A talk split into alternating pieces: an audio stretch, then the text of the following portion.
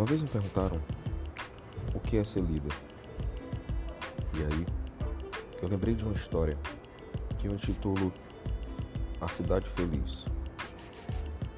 Nessa história é, narra exatamente o momento em que uma cidade que não era regida por leis escritas, apenas pela palavra, viviam as pessoas de maneira muito sublime, pacífica, sem problemas, sem confusões.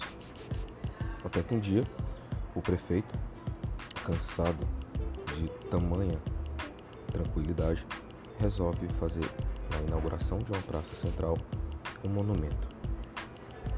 No dia da inauguração do monumento, todas as pessoas da cidade, se encontrando lá, perceberam que o monumento não era nada mais, nada menos do que uma forca. Uma forca, como todos bem sabem, é um objeto de profunda dor e sofrimento. Após a apresentação desse monumento às pessoas dessa cidade, todas elas sentiram um sentimento de medo.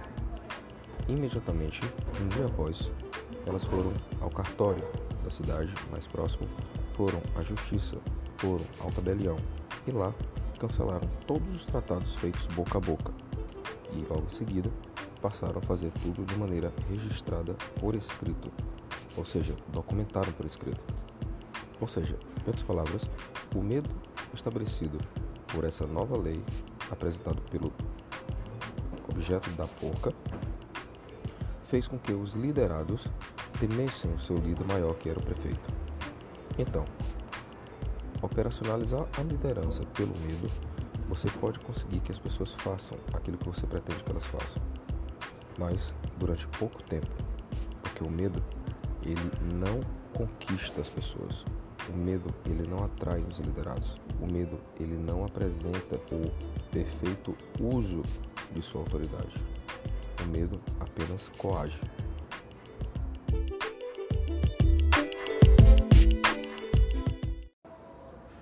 Em outras palavras, o que ficou claro é que nessa cidade se construiu o que chamamos no mundo da liderança de círculo da confiança. O círculo da confiança é quando líderes e liderados estabelecem entre si uma perfeita relação, uma relação de transparência, uma relação de verdade, uma relação de honestidade. Só se cria um círculo de confiança dentro de uma empresa quando existe transparência, verdade, honestidade. E aí, nessa cidade, inicialmente, o que se percebe é que o ciclo da confiança ele foi criado principalmente pelo uso da palavra.